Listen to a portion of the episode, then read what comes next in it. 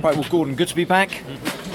Uh, yeah, it feels like a long winter in some ways, but it's uh, it's it's never never short and coming around quick in the end, is it? And the challenge, once again, is going to be thrown down by a lot of people, a lot of cars, a lot of drivers over 2017. But it looks like yourself and Matt and the rest of the team are up for it. Yeah, I think we're in a reasonable place. I think we've had a good winter. Uh, Good you know, testing. Improved the car from last year, which is, is good.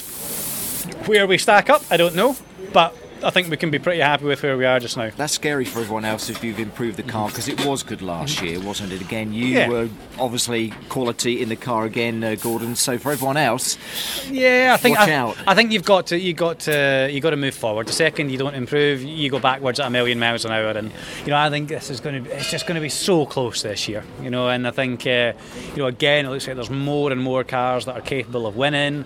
You know, getting in the mix, and yeah, we're going to have a workout for us to, to, to run at the sharp end. you were saying up on the stage just a little bit earlier that the consistency between yourself being in the team and obviously working alongside Matt, that really you feel has helped as far as your achievements over the last few years, Gordon. Yeah, without any shadow of a doubt. And also, you know, as much as it is for me and Matt, it's about the, the team as a whole. You know, and you know, uh, you know, our engineers, you know, between between Barry and between Eddie, you know, have been with us.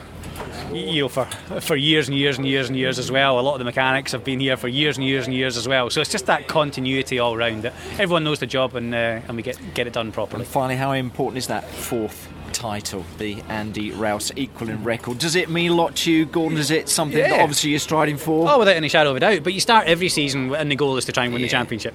Um, but I'm also not naive enough to realise that you do need the cards to fall your way. You need a bit of luck. You need, you know, there'll be lots of ups and downs as the year, you know, as the year goes on.